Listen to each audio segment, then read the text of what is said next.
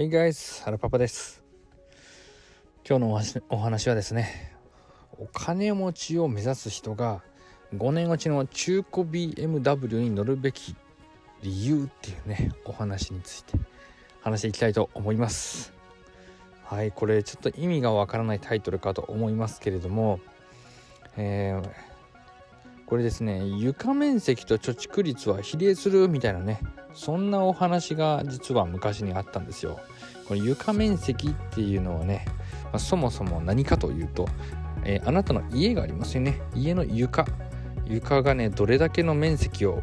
持っているかっていうところですね。もうこれがそもそも、床面積なんですけども、床面積の法則っていうものが、実はあるそうなんですね。でこれは、ドイツの方で、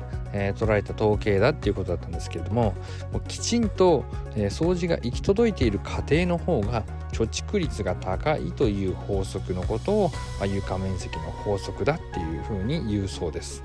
はい、でこの理由についてね、3つほど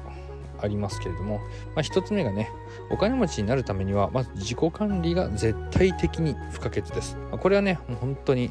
もうそのままそうだなっていうふうに思います。なのでとにかく生活基盤となる、部屋ですよね。これが散らかっている場合に限っては居心地が悪かったり、体調を整えるっていうこともね、そもそもままならないと。で床の上に何か物が散らかっていたりとかねすると、必要なものがすぐに見つからないっていうこともあって、それでね、そもそも無駄な買い物だとか、そして時間のロスにつながるっていうところで、そしてね、精神的なストレスにもつながりますよねという理由が1点目。はい、理由の2点目がですね、生活の中で住居費っていうのはね、大きな、割合を占めていますよね。家賃だったり、あるいは住宅ローンですよ。もうこれでね、もうとにかく物で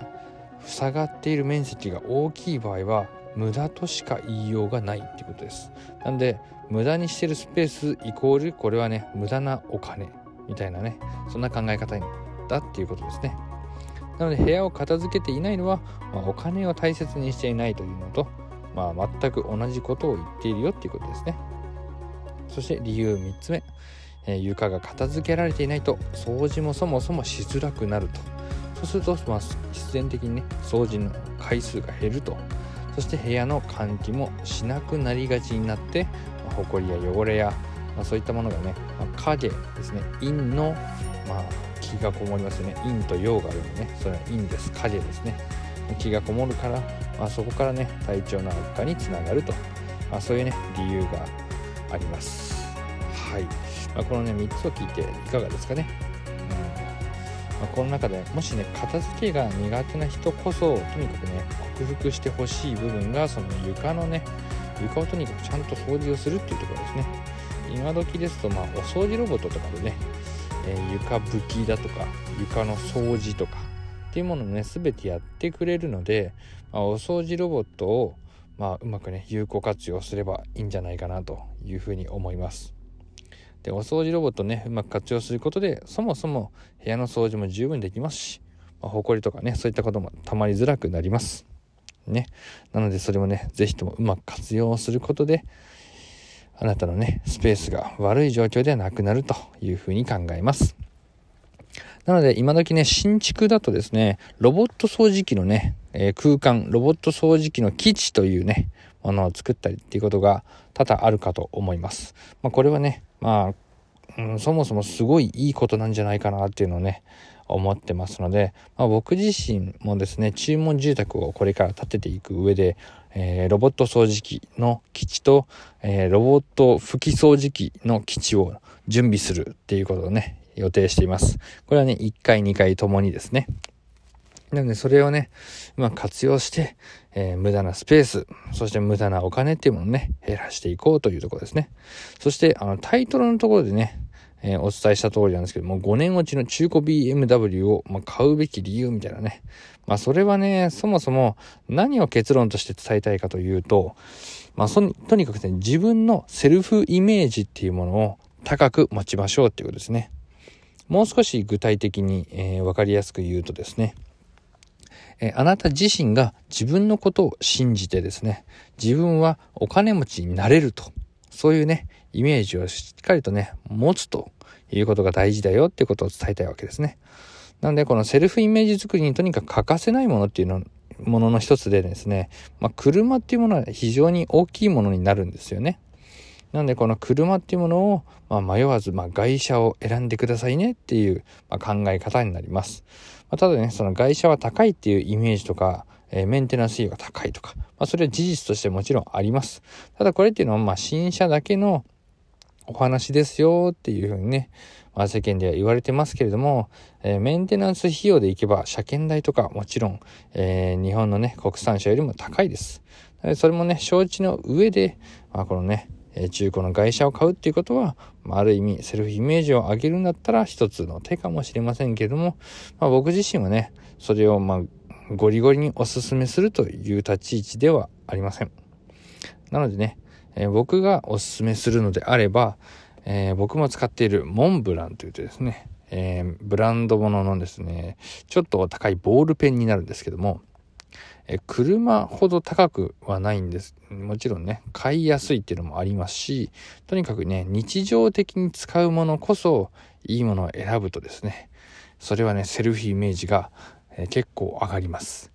なので春パパ自身はね、